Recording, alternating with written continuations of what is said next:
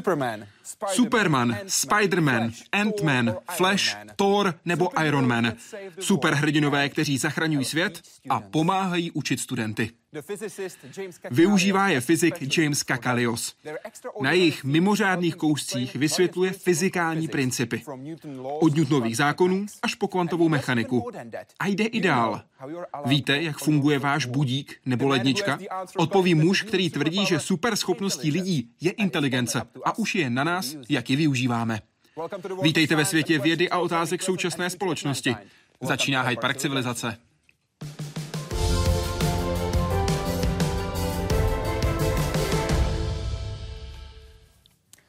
Pane profesore, moc děkuji, že tu jste s námi. Vítejte. Děkuji. Je potěšením tady být. Proč jste letos přijel do České republiky? Já jsem přijel na festival Akademia Film do Olomouce. Už na něm budete po třetí, že? Ano, to je skutečně po třetí. Dva roky zpátky byli tématem filmového festivalu superhrdinové. Takže mě pozvali, abych přednášel o fyzice superhrdinů.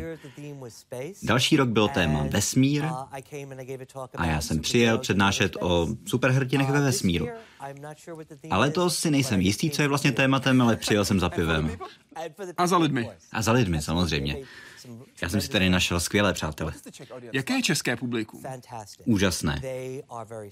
Jsou velmi chytří, ale jsou také to velcí díkové, takže chápou i ty fyzikální vtipy, i ty superhrdinské vtipy.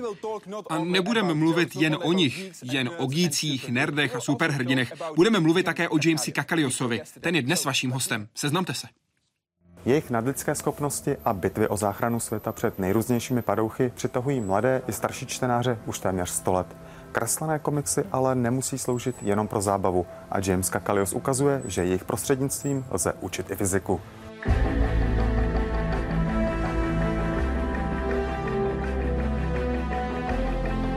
A s tímto nápadem prorazil. Na univerzitě v Minnesotě si pro nováčky připravil seminář. Vše, co vím o vědě, jsem se naučil z komiksů. A ten se u studentů rázem stal hitem.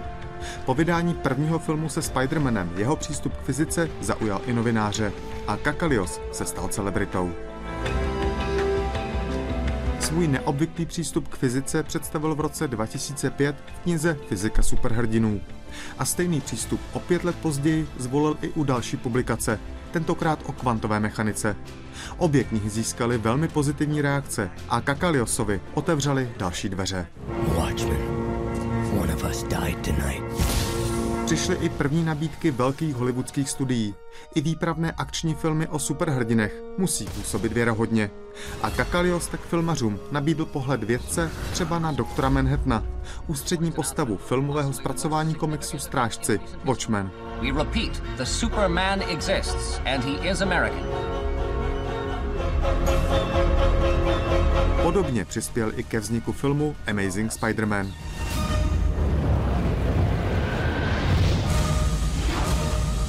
ones we keep.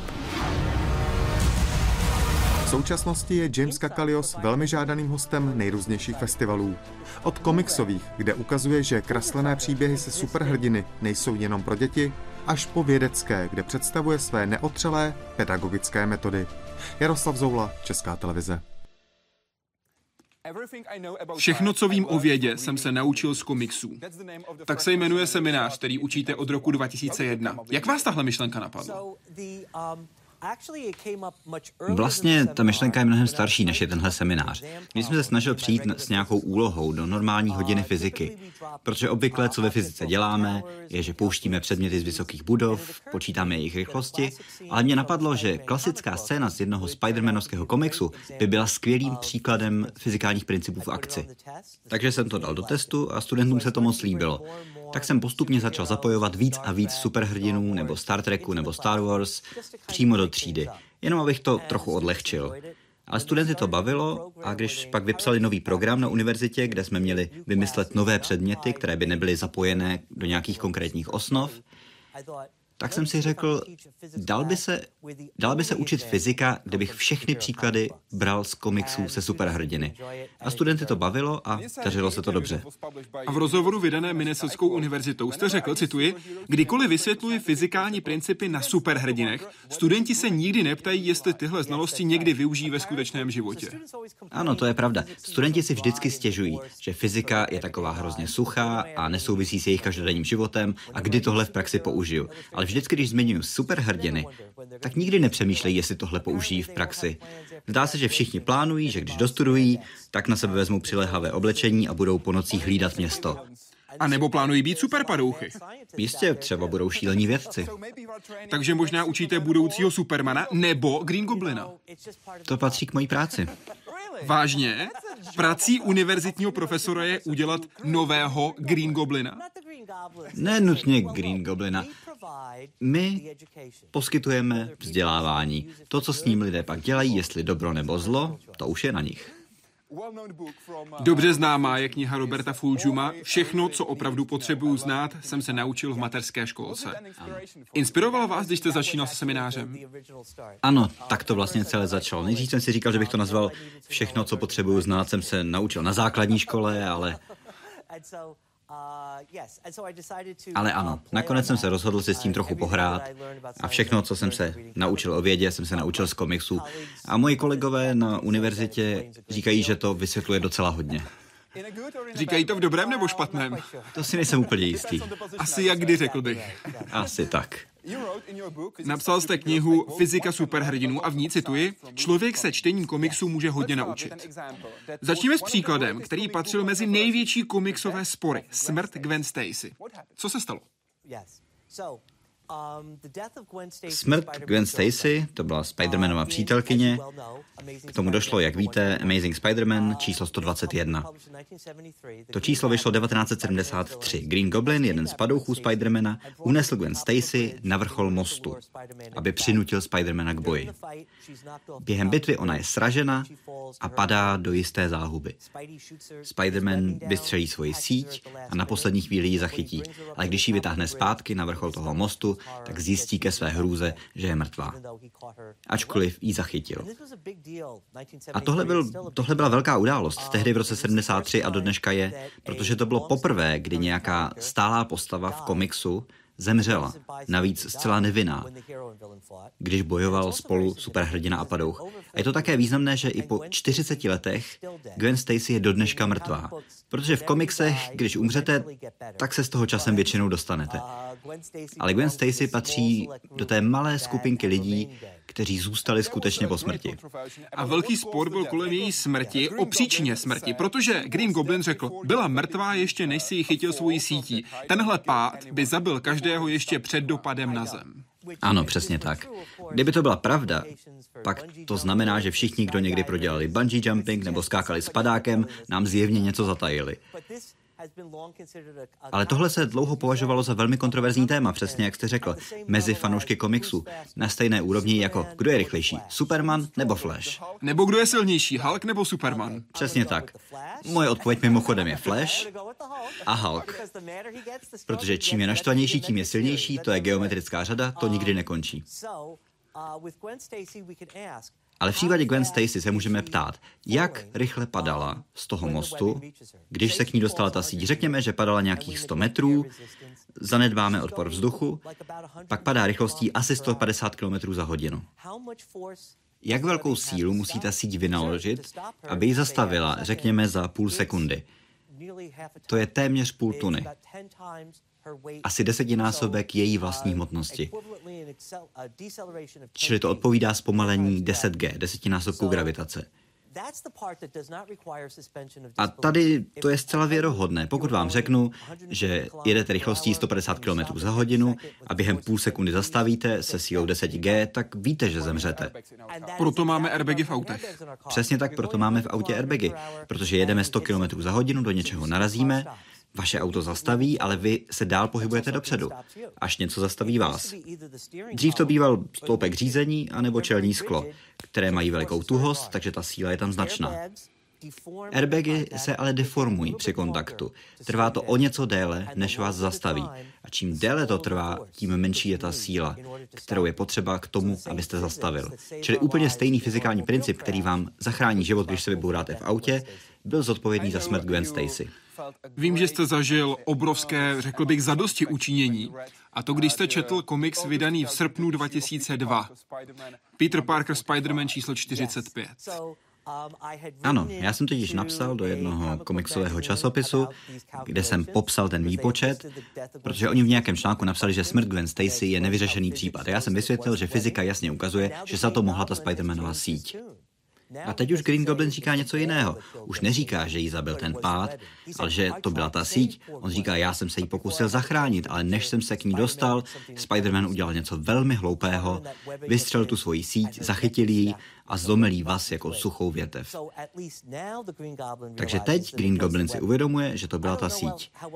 Já nevím, jak úspěšný jsem mezi svými studenty, nebo mezi čtenáři svých knih, nebo třeba mezi vašimi posluchači a diváky, ale pokud se mi podařilo maniakálního vraha naučit Newtonovi zákony pohybu, pak jsem pro tenhle svět něco udělal. Je jeden superhrdina, který je jasným číslem jedna, tam není o čem diskutovat. Superman. Vy jste o něm řekl, že to je nejméně reálný superhrdina a dodal, díky bohu za to. Ano, přesně tak. Protože jeho schopnosti jsou naprosto neuvěřitelné. Má super sílu, nezranitelnost, je schopný létat, má termovizi, teleskopické vidění, mikroskopické vidění, super sluch, super dech.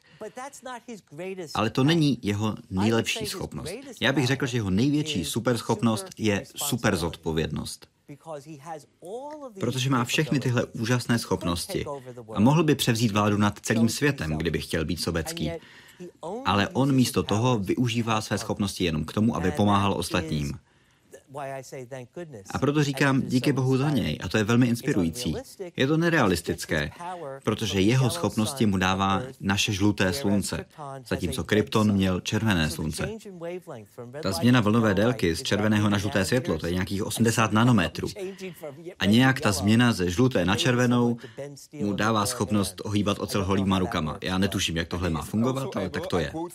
A také dokáže najednou přeskočit vysokou budovu. Ano.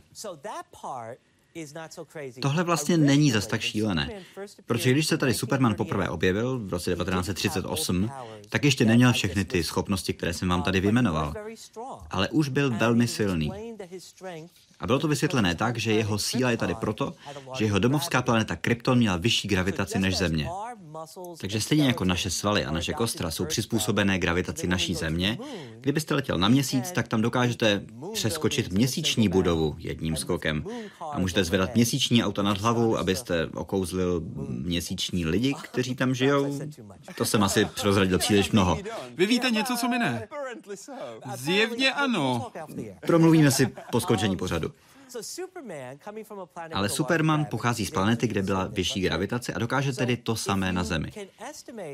Čili pokud byste dokázal odhadnout, jak vysoká je ta vysoká budova, řekněme, že to je oh, uh, třeba pár set metrů, kolik síly by jeho nohy musely vynaložit, aby dokázal vyskočit takhle vysoko, 200 metrů do vzduchu. A to je dobře postavený fyzikální problém. To můžeme vypočítat. Pak se zeptáme, proč by ty jeho nohy byly tak silné a dokážeme zpětně spočítat, jaká tedy byla gravitace na Kryptonu, aby byl takhle silný. A v závislosti na tom, jaké si tam dáte předpoklady, jak dlouho tlačí jeho nohy proti Zemi, než vyskočí, dojdete k závěru, že gravitace Kryptonu byla asi 15-násobná oproti Zemi. A taková planeta by mohla existovat, ale je celkem těžké, aby vám pak neexplodovala, což je přesně to, co se stalo Kryptonu. A to vám jasně ukazuje to další, co je důležité. Přece by to nikdo nepsal do komiksu, kdyby to nebyla pravda. Jaký odhadujete, že je rozdíl mezi gravitací Země a rodné planety Supermana?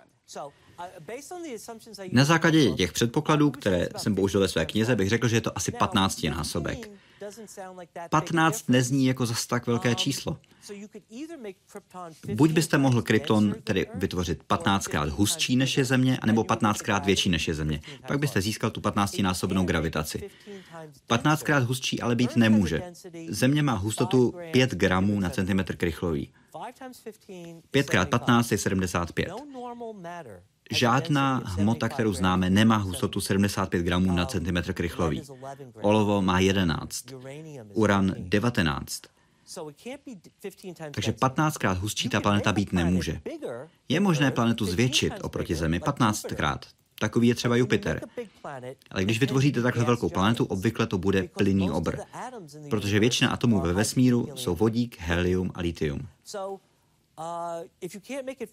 Takže pokud nemůže být 15krát větší a nemůže být 15krát hustší, co by se tedy dalo dělat? Můžete vzít planetu velikosti Země a dovnitř dát jako jádro malou neutronovou hvězdu o poloměru třeba nějakých 600 metrů.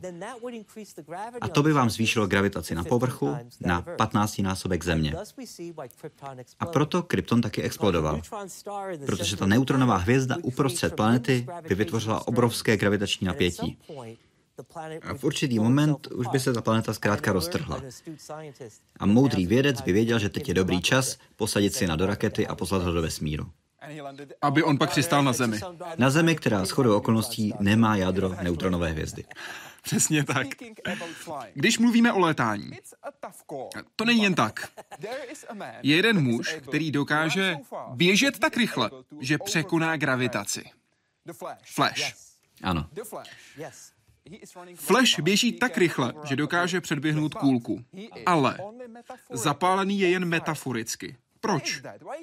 Jak to, že fyzicky nehoří? Tohle mě opravdu trápilo, když jsem byl malý kluk. Protože víme, že když třeba meteor vstoupí do atmosféry, tak schoří. Nejspíš schoří. Ano, protože má spoustu práce s tím, že musí odstrkovat molekuly vzduchu od sebe, ze své cesty. A tohle všechno se přemění na teplo, které je předané tomu tělesu a to začne hořet. V komiksech je vysvětleno, že má ochranou auru, že má určitou ochranou vrstvu kolem sebe. A ta překonává odpor vzduchu. Takže není nutné, aby, aby schořel. No dobře, ale... Ale? Tohle není jediná superschopnost, kterou by musel mít. On také musí být schopný přežít super zrychlení a super zpomalení, protože on začíná z nuly běžet velmi, velmi rychle. Také musí být schopný překonávat On potřebuje tření, aby mohl běžet, protože musí tlačit proti zemi a země tlačí zpátky proti němu, protože ty síly jsou vždycky dvě, akce a reakce. Takže to je nutné, aby mohl běžet. Proto Captain Cold, když zemi pokryje ledem, fleše zastaví. Ale když běžíte, tak se nohama otíráte o zem a velmi často přitom získáváte nějaký elektrický náboj. To znáte, protože někdy sahnete na kliku a dostanete elektrickou ránu. Takže on by nabral obrovské, obrovské množství elektrického náboje. Takže vždycky, když zastaví, tak by to vlastně bylo jako zahřmění blesku. Ale zároveň, jak běží, vytváří elektrický proud. Elektrický proud vytváří magnetické pole. To znamená, že všechny magnetické kovy za sebou by táhl během svého běhu a jakmile by se zastavil, tak všechno by to do něj narazilo. Takže těch problémů je tady opravdu hodně. A musíme si jenom říct, konec konců je to jenom komiks. Ale jeho oblíbený způsob zastavování kulek je fyzikálně správný. Ano, to je naprostá pravda. Protože Flash není neprůstřelný, on nemá super sílu, ale dokáže kulku zastavit, protože to, co on dělá, je, že se pohybuje tak rychle jako ta kulka a pak ta kulka vůči němu v podstatě stojí na místě. On ji jenom vezme ze vzduchu a když doběhne, kulka je zastavená a on ji může pustit na zem. Včera jsem vzal do ruky předmět, který se pohyboval 600 mil za hodinu. Vy jste byl v letadle? Byl jsem v letadle, přesně tak. Nalil jsem si zázvorovou limonádu. Máte pravdu. Vy jste na to přišel hodně rychle. Stejná rychlost? Stejná rychlost, takže to není žádný problém. Kdybych já stál na místě a sklenička kolem mě letěla 600 mil za hodinu, to bych měl problém. Ano, to by mohl být problém. Snažit se chytit letadlo by byl problematický kousek, tedy pokud nejste třeba Hulk. To je pravda. Nebo Thor. V rozhovoru pro rubla.com jste v září 2012 řekl, cituji, mým oblíbeným komiksovým superhrdinou je Ant-Man, protože které dítě nesní o tom být jen centimetr velké. To je příběh vědce Hanka Pima? Tohle je Ant-Man. Ano. On se dokáže zmenšovat, to je jeho super schopnost. Být hodně, hodně malý, o hodně menší než normálně. Bylo by to možné bez takzvaných pimových částic? Bez pimových částic ne. S pimovými částicemi taky ne. To, co se tady děje, je to, že atomy jsou tvořeny protony a neutrony v jádře a elektrony kolem nich. A velikost atomu je vždy asi třetina nanometru. Nanometr je miliardtina metru. Takže jeden nanometr jsou tři atomy položené vedle sebe. Takže jak byste se mohl zmenšit? Ty atomy nemůžete dát blíž k sobě, protože elektrony se odpuzují. A nějak blíž k sobě ušít nemůžou, protože už takhle se dotýkají. Uh, atomy nemůžete dát pryč, protože je potřebujeme. Naše atomy potřebujeme mít um, třeba v mozku. Takže jediný způsob, jak to zmenšit, je zmenšit samotné atomy. Ale velikost atomu, nám říká kvantová mechanika, je určena takovými věcmi, jako je náboj elektronů, planková konstanta a takovéhle věci. A tohle jsou konstanty, to nezměníte. Takže co ty Pimovy částice asi dělají? Že vytváří nějaké Pimovo pole, které nějakým způsobem mění velikost předmětu. Řekněme, že byste dokázal změnit Planckovou konstantu. Kdybyste změnil Planckovou konstantu, která vám určuje, jak je velký atom, tak byste mohl změnit velikost všech atomů. Pořád by byl stejný počet, pořád by byly stejně propojené, ale byly by menší. Nebo byste to mohli udělat obráceně a zvětšit je a pak vytvořit nějakého obra. A to by byl ten fyzikálně korektní způsob, jak změnit velikost. Protože pořád se držíte v rámci fyziky. Jediné, co není možné, je to, že měníte Planckovu konstantu.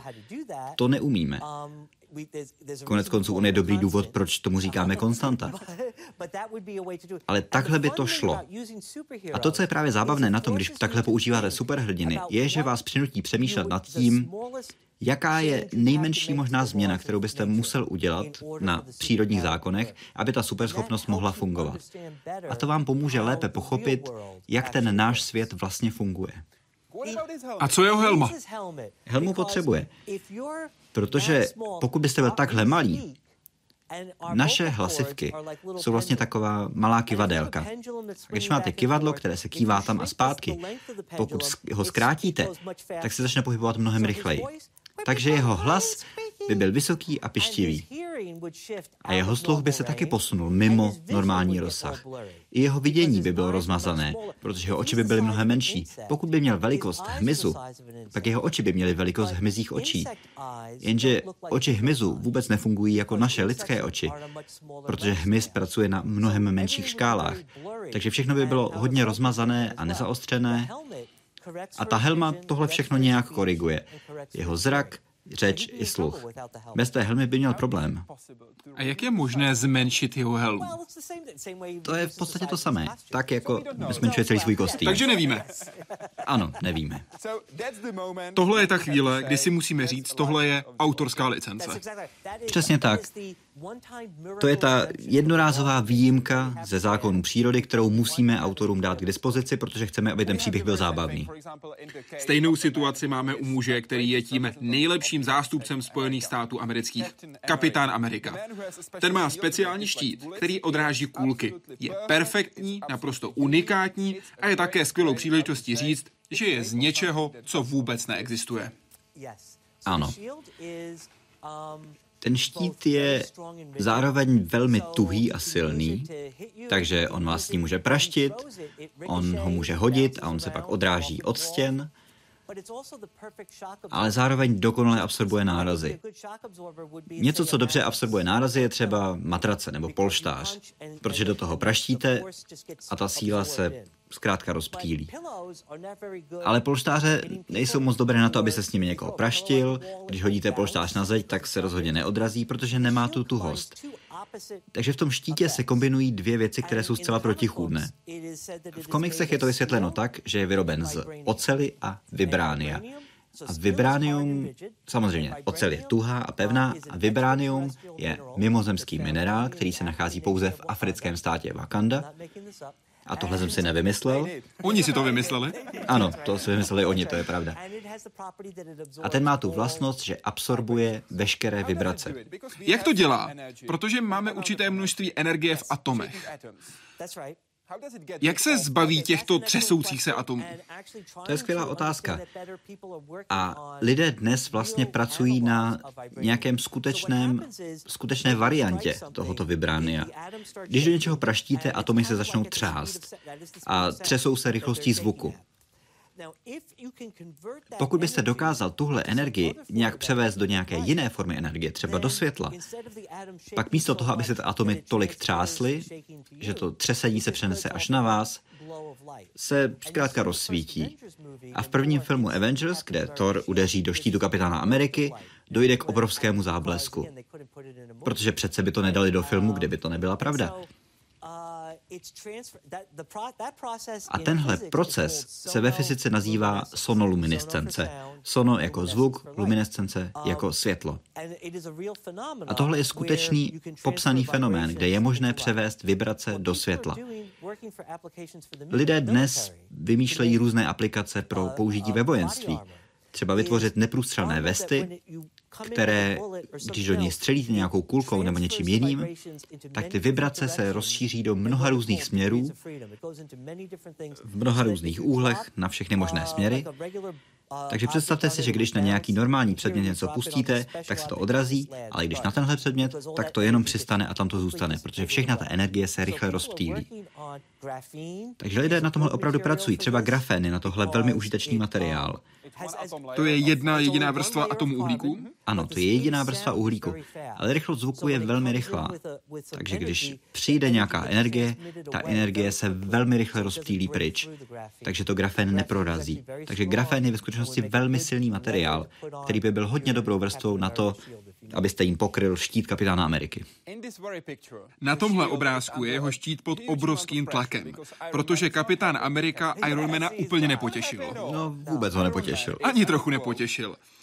O Ironmanovi jste řekl, jestli nějaký superhrdina ukazuje hodnotu fyzikálního vzdělání, je to Ironman. Protože to je inženýr jako superhrdina a superhrdina jako inženýr. Tohle je Tony Stark. Ano, to je.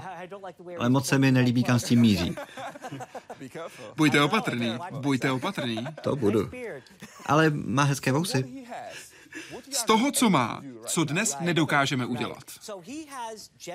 On má raketové boty, to umíme vyrobit. Má exoskeleton, který zvyšuje jeho sílu, to taky umíme vyrobit. Má brnění, jistě to umíme. Ale to, co nemáme, je ten zdroj energie, obloukový reaktor.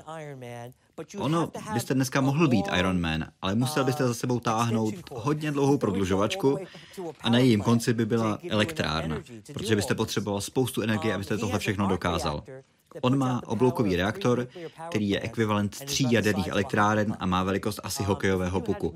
Kdybychom něco takového uměli vyrobit, tak bychom superhrdiny nepotřebovali. Všechno by bylo zařízené. Další věc, kterou má, ale kterou my máme, je systém ovládání pro tohle brnění.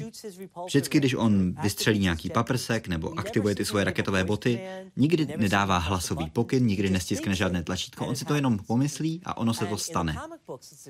A v komiksech je vysvětleno, že to je proto, že má kybernetickou helmu. A tohle je zrovna to, co je pravda. V univerzitě v Minnesota, kde já jsem profesorem, na Emory, na Stanfordu, na Kalifornské univerzitě v San Francisku, už výzkumníci pracují na kybernetických helmách. Ty už skutečně existují. Dáte si na sebe nějakou helmu, která dokáže zachytit elektromagnetické vlny, které vytváří to, když přemýšlíte. Dokáže je pak dekodovat a poslat přes Bluetooth nějakému dalšímu zařízení.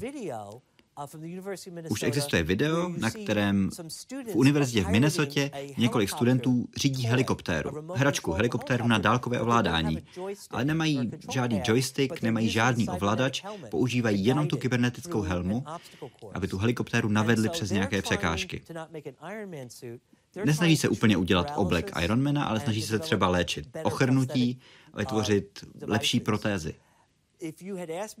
Pokud byste se mě jako malého kluka zeptal, když jsem četl komiksy s Ironmanem, co je asi nejrealističtější v 21. století, tak bych asi neřekl, že to bude ta kybernetická helma. Ale právě to je ten, ta hodnota v tom, když použijeme skutečnou vědu. Dokážeme dělat věci, které byly ještě před 50 lety čistá science fiction. To, že dokážeme zachytit elektromagnetické vlny v našem mozku a převést je do použitelných signálů, to je právě to, co nám přináší, když studujeme náš svět, zlepšujeme naše znalosti, to je naše superschopnost. Jaká je rovnice pro budoucnost? Rovnice pro budoucnost je... Věda rovná se science fiction. Science fiction plus čas. To, nebo to, to jsem řekl já? To citujete mě? Ano, ano. Napsal jste to ve své knize. Science fiction plus čas rovná se věda. Ano. A je to pravda. Pokud byste se vrátil tisíc let do minulosti a vzal si s sebou iPad, tak by byli okouzleni a pak by vás upálili. Že máte tenhle kouzelný obdélník, který vám dokáže ukazovat obrázky a videa. Samozřejmě Wi-Fi signál byste tam úplně nesehnal, ale stejně. Věci, které jsme si nedokázali ani představit. To je přece magie. A pokud budeme dál pokračovat tak, jak teď pokračujeme, před nějakými 200 lety, ještě předtím, než jsme pochopili elektřinu a magnetismus, a dnes, dnes vás rozčílí, když nemáte signál pro svůj telefon. To je přece fenomenální, co se nám podařilo dokázat. Ale to bude pokračovat jenom, když se udržíme v tomhle směru. Zmínili jsme, že jedinou věc, kterou v tuhle chvíli nemáme, abychom měli všechno, co má Iron Man, je zdroj energie. V rozhovoru pro Penguin Books jste řekl, cituji, autoři z sci-fi knih a komiksů si mysleli, že přijde energetická revoluce, ale místo ní přišla revoluce informační. To je pravda. V těch komiksech v 50. 60. letech, ale dokonce i ve 30. si často mysleli, že v roce 2017 budeme mít létající auta, budeme mít raketové batohy, budeme mít spoustu různých přístrojů a zařízení. A my raketové batohy skutečně máme, ale problém je v tom, že můžete mít sebou dost energie, abyste se proletěl pár minut, víc ne. Protože navázat chemicky energii lze jenom v omezeném množství. Dalo by se samozřejmě vzít sebou víc energie, pokud byste měl nějaký jaderný zdroj, ale většina lidí nechce mít jaderný reaktor na zádech. Um, ale informace jsou omezené pouze vaší inteligencí a vaší schopností je nějak kódovat a přečíst. My máme k dispozici informace, které jsou několik tisíc let staré. Dokážeme přečíst klínové písmo z Mezopotámie. Dokážeme přečíst hieroglyfy ze starého Egypta. Byly vytesané do kamene a do dneška je přečteme. Ta informace se pořád dá přenést. A dnes můžeme ty hieroglyfy vyfotit, poslat je přes satelit někomu jinému, zpátky na Zemi a protože dál rozšiřujeme schopnosti, jak přinášíme informace. Ta informační revoluce přišla díky polovodičům, díky fyzice pevných látek a tu zase umožnila kvantová mechanika. Kvantová mechanika, kterou vyvinuli evropští vědci ve 20.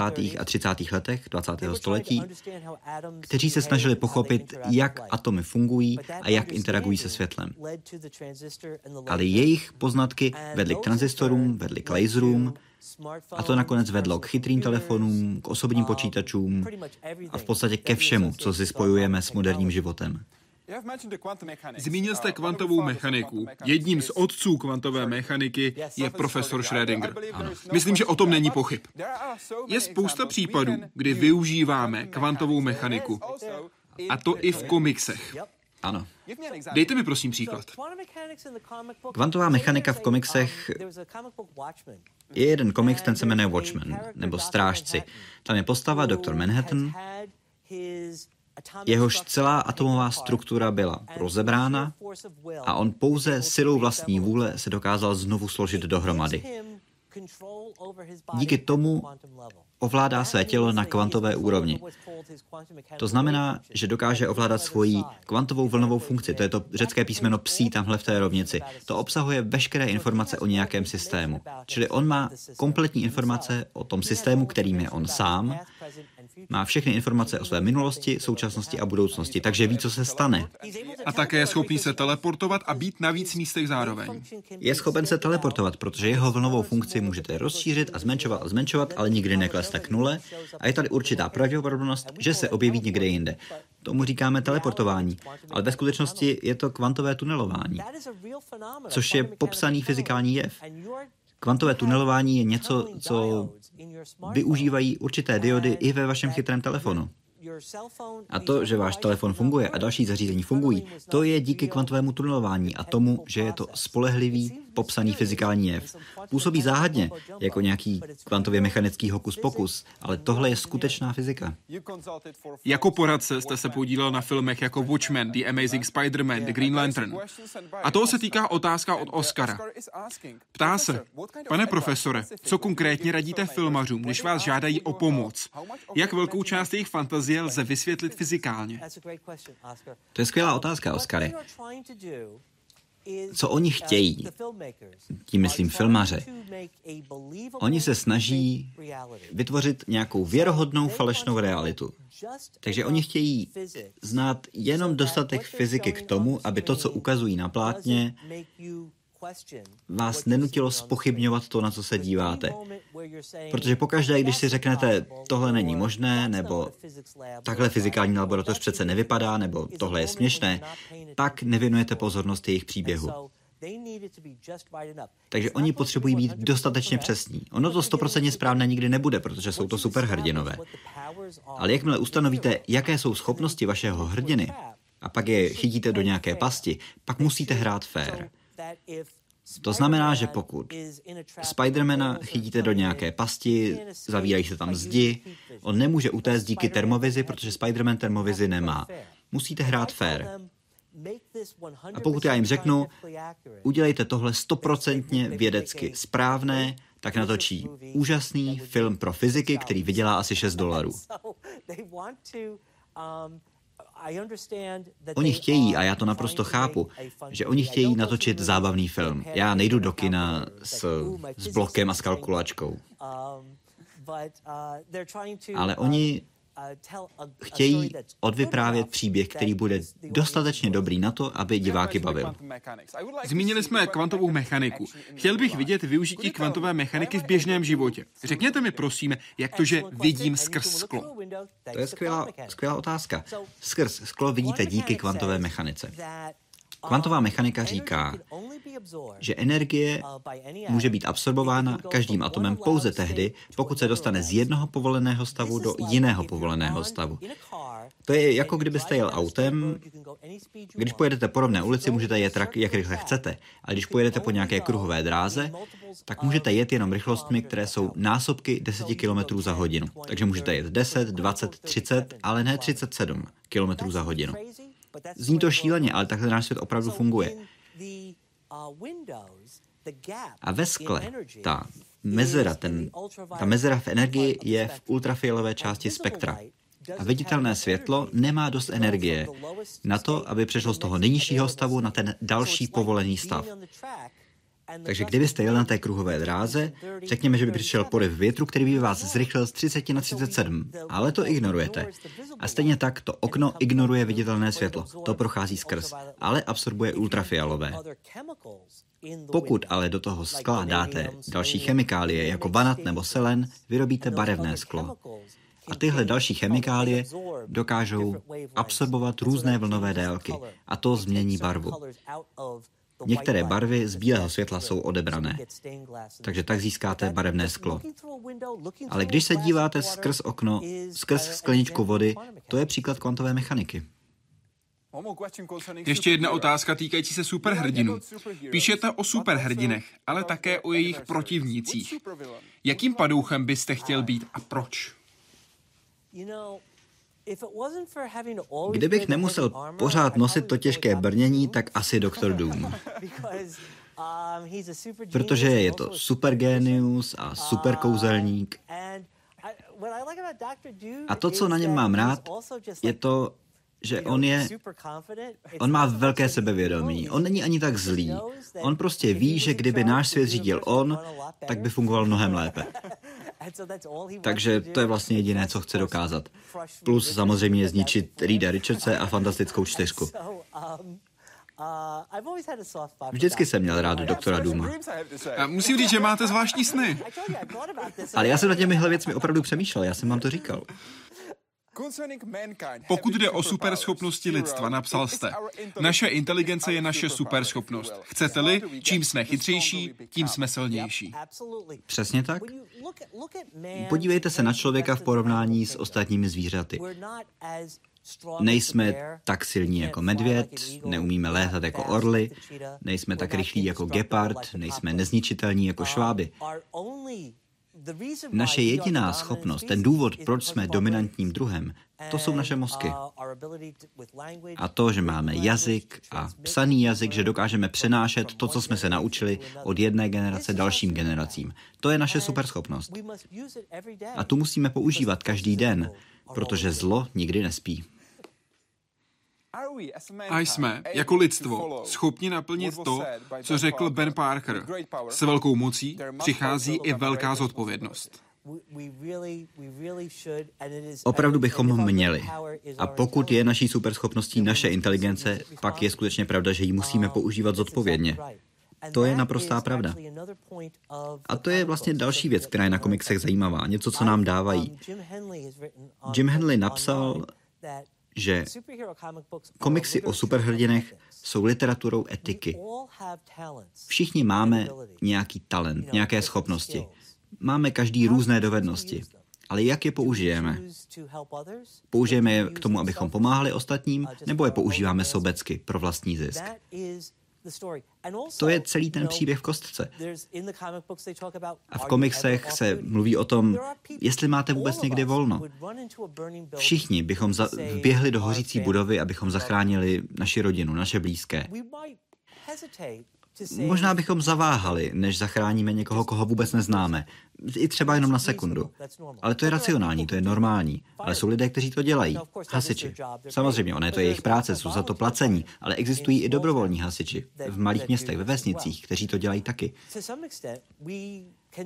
My si můžeme rozhodnout, do jaké míry bychom chtěli sami být dobrovolnými hasiči a využívat naše schopnosti a dovednosti, abychom pomáhali ostatním. A Superman, když si myslel, že umírá, tak na měsíci zanechal zprávu, kde je řečeno, chovejte se k sobě dobře a pak každý člověk může být Supermanem. Komiks číslo 156. To je pravda. Vy jste nerd. Nerd. Nerd. To je to, co se vám líbí a zmiňujete to. Například v projevu k novým studentům na Minnesotské univerzitě, myslím, že to bylo v roce 2013, kdy jste ve vašem projevu řekl, cituji, nesmíte být jen nerdi, musíte být také gíci. Přesně tak. Proč? Geek je někdo, kdo se o něco velmi zajímá. Mohou to být komiksy nebo třeba fotbal. Lidé můžou být gíci v mnoha různých oblastech. A být pro něco takhle zapálený, mít něco, co je pro vás důležité, co vás baví, to je podle mě skvělé, ale být nerdem, to znamená se na to soustředit a něco se o tom dozvědět a být chytřejší v tomhle konkrétním oboru. Většina profesorů jsou nejenom geeci, protože nás naše obory opravdu zajímaví, ale zároveň nerdové. Takže já jsem geek a nerd zároveň, ale je mi líto dámy, už jsem ženatý. Nerdi stvořili svět, ve kterém žijeme. Nerdi řídí tuhle planetu. Přesně tak. Nerdi vynalezli rádio. Nerdi vynalezli televizi. Nerdi vynalezli internet. Chytré telefony. Nerdi vynalezli Twitter. Bez nerdů byste se nejnovější sportovní výsledky dozvěděl, takže je vám někdo řekne. A skutečně věříte, že nerdi řídí tuhle planetu? To taky děláme. A už si nenecháme líbit žádný útlak. Co to znamená? Blíží se revoluce nerdů? Víte co, pokud nás dál budou lidi šikanovat, pak možná ano. Protože Jedna věc, kterou komiksy a science fiction předpovídali, že přijde v 21. století, je to, že nebudeme žít jenom ve světě, ale ve světě plném vědy. Ve světě vědy, ve kterém je nám úplně jedno, jestli máte na hlavě jarmulku, nebo hajib, nebo baseballovou čepici. Je nám úplně jedno, co máte na hlavě, nás zajímá, co máte v hlavě. Je nám jedno, jestli jste muž nebo žena, jestli jste černý nebo bílý, nás zajímá, jestli umíte počítat. To je ten velký sjednotitel, protože objektivní realitě je úplně jedno, jaké jsou vaše politické názory. Politici přicházejí a odcházejí, ale věda tu bude vždycky. A když tohle pochopíme a když tohle využijeme, můžeme zlepšit naše životy a to se nám podařilo. Věda. Věda je všude kolem nás. Věda stojí za běžnými věcmi, za věcmi, které používáme každý den. Obklopují nás věci, které umíme perfektně používat, ale většinou jenom tušíme, jak přesně fungují. Samozřejmě umíme u nich třeba vyměnit baterie a ti šikovnější z nás i nějaké drobné opravy. Ale upřímně, o jakém přístroji, který používáme den co den, umíte naprosto přesně říct, jak funguje? Takovou otázku si ve své knize Fyzika každodenních věcí klade James Kakalios a ukazuje, že i obyčejný toaster potřebuje ke svému fungování zákony termodynamiky, elektromagnetismu a nebo dokonce kvantové mechaniky. V případě automobilů Kakalios do detailu rozebírá, jaké reakce mezi atomy musí probíhat, aby se energie chemická z fosilních paliv a nebo elektrická v případě baterie změnily na energii kinetickou a zajistili pohyb vpřed a hned navazuje s fyzikálními zákony, které je třeba znát, aby bylo možné vysvětlit fungování globálního navigačního systému. Věděli jste třeba, že ten, aby dosahoval současných přesností, musí zohledňovat třeba i Einsteinovy teorie relativity? A nebo na jakých konkrétních principech fungují dotykové displeje? Takových příkladů ale James Kakalios ve své knize rozebírá mnohem víc. Jaroslav Zoula, Česká televize. Tohle je vaše nová kniha Fyzika každodenních věcí. Struktura je celkem jednoduchá. Zbudíte se, jdete do práce, prožijete běžný den. Trochu mě prosím proveďte. První věc, kterou ráno slyším, je můj budík. Je jasné, jak fungoval klasický budík. Je v něm pružina, tam není moc co řešit. Ta pružina odvede svou práci.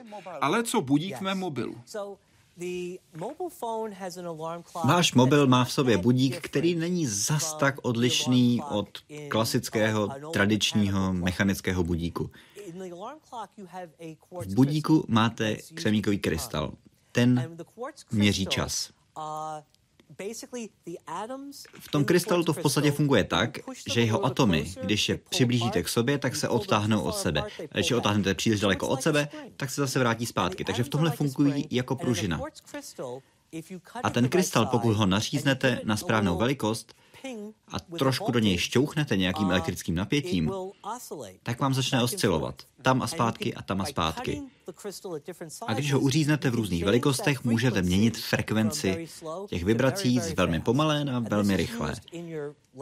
A tohle používá váš notebook, váš tablet, váš mobilní telefon jako to, co měří čas a sleduje všechny ostatní operace, které probíhají. A čím rychleji osciluje, tím, tím rychleji odbíjí ten jeho čas. Takže on vám jenom osciluje milionkrát za sekundu a jenom počítá, je to velmi hloupý stroj, on jenom počítá 21, 22, 23. A nakonec, když dojde k nějakému předem stanovenému číslu, on se pořád ptá, je tohle číslo stejné jako to číslo, které jsem nastavil včera v noci? Ne, pokračuj, ne, pokračuj. Ano, dobře, vyšli signál a teď zahrajeme nějakou hudbu, která je zakódovaná v napětí a je to posláno tomu um, reproduktoru. Dobře, jsem vzhůru a jdu do kuchyně. Otevřu ledničku. Proč je v ní chladno? Je v ní chladno přesně tak, jako když ochladíte svoji kávu tím, že na ní fouknete. Když takhle chladíte svoji kávu, není to tím, že by váš dech byl tak studený. Ale když vidíte, jak vám nad kávou stoupá pára, to znamená, že ta káva je tak horká, že některé z těch atomů dokážou přejít z tekutého stavu na stav páry. A ty v sobě nesou spoustu energie. Pokud se vrátí zpátky do té tekutiny, tak jí tu energii zase vrátí. Když je odfouknete pryč, tak tahle energie je teď pryč a tím jste snížil průměrnou energii ve zbytku té kávy. To je jako kdybyste vzal všechny nejlepší studenty ve třídě a poslal je někam jinam do jiné místnosti, tak průměrné výsledky té původní třídy vám klesnou. V lednici samozřejmě není káva, tam je, bývaly to freony, teď jsou to tetrafluoridy, ale v podstatě je přimějete změnit stav. a tím získáte energii, kterou vytáhnou ze zdí ledničky, aby přešly ze stavu tekutiny do stavu páry a pak vzadu to zase kondenzuje zpátky a ta energie se vrací. Proto ta zeď za vaší ledničkou je velmi teplá, protože ta energie někam jít musí a pak se to celé zopakuje. Takže ta energie je vytažena ze zdí ledničky, ze stěn ledničky, úplně stejně, jako ochladíte svoji kávu, když z ní jde pára. Co používám, když používám dálkové ovládání na televizi? Vaše dálkové ovládání, to je vlastně kvantová mechanika. V něm je dioda, která vysílá světlo.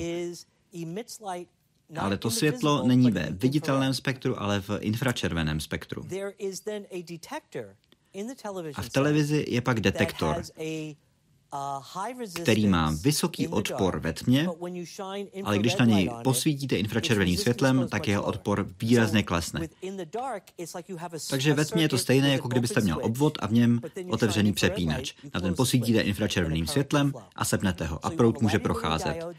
Takže máte tu diodu, která vysílá infračervené světlo a pak tam máte nějaký další materiál, který má nízký, nízký proud, když na ně nesvítíte, vysoký proud, když svítíte. Když stisknete tlačítko na dálkovém ovládání, tak vyšle určitý puls signálů, trochu jako morzeovku.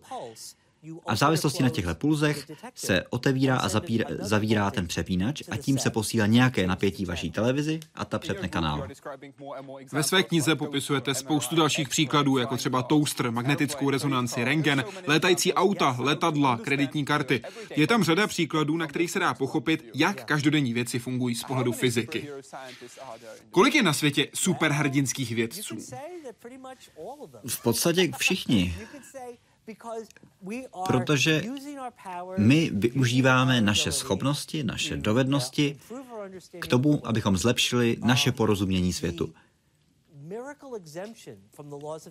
Ta jedna výjimka ze, záko- ze zákonu přírody, kterou vysvětlujeme superschopnosti, to je v ideálním případě to, co děláme my ve výzkumu. Protože my provádíme experimenty, protože očekáváme nějaký výsledek. A ten úplně nejlepší případ je, když pozorujeme něco, co jsme neočekávali. Protože to znamená, že tady je něco nového. Máme nějaká očekávání na základě toho, jak jsme to chápali předtím, ale to znamená, že naše předchozí chápání bylo někde špatně. Musíme se vrátit a zamyslet se nad tím, co je to nové, co jsme se tady naučili. A když tohle děláme, tak stále zlepšujeme a rozšiřujeme naše znalosti a naše schopnosti porozumět našemu světu. A díky tomu zlepšíme kvalitu života pro všechny. Kdybyste byl superhrdina, jaké by bylo vaše jméno? Moje superhrdinské jméno, řekl bych doktor K, kde to K znamená akce. Kolik máte doma komiksů? Kolik komiksů mám doma, to je kontroverzní otázka. Um, Moje žena říká, že víc, než bych potřeboval. Um, uh, Také říká, že kvůli ní možná vyhoříte. No to riziko tam je, to je pravda. Um, Řekněme, že je to trojciferné číslo a tam to necháme. Trojciferné, takže 999, 998. Něco takového. Doufám, že vám nespůsobíme problémy. Když to posuneme na čtyřcifernou úroveň. Doufám, že tenhle komiks ještě nemáte. A to je úžasné. Ne, ne, tenhle určitě nemám v češtině. Doufáme, že komiks v češtině ještě nemáte. Ale zase se tam můžu česky naučit. Paráda, protože tohle je příběh, Ano, smrt Gwen Stacy. Ten znáte naprosto perfektně. To je pravda. Doufám, že se ho užijete, doufám, že vás bude bavit. Určitě, díky moc. Moc vám děkuji. Bylo mi potěšením. A děkuji vám, že jste sledovali Hyde Park Civilizace. Doufám, že se vám rozhovor líbil. Celý ho najdete v češtině i angličtině na našem webu www.hydeparkcivilizace.cz. Děkuji moc a přeji hezký večer.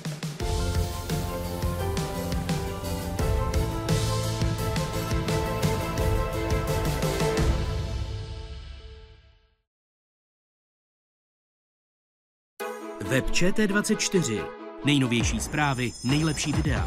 První zahraniční cesta amerického prezidenta Donalda Trumpa vede na Blízký východ, do Saudské Arábie a Izraele. V Evropě se pak setká s papežem Františkem. www.ct24.cz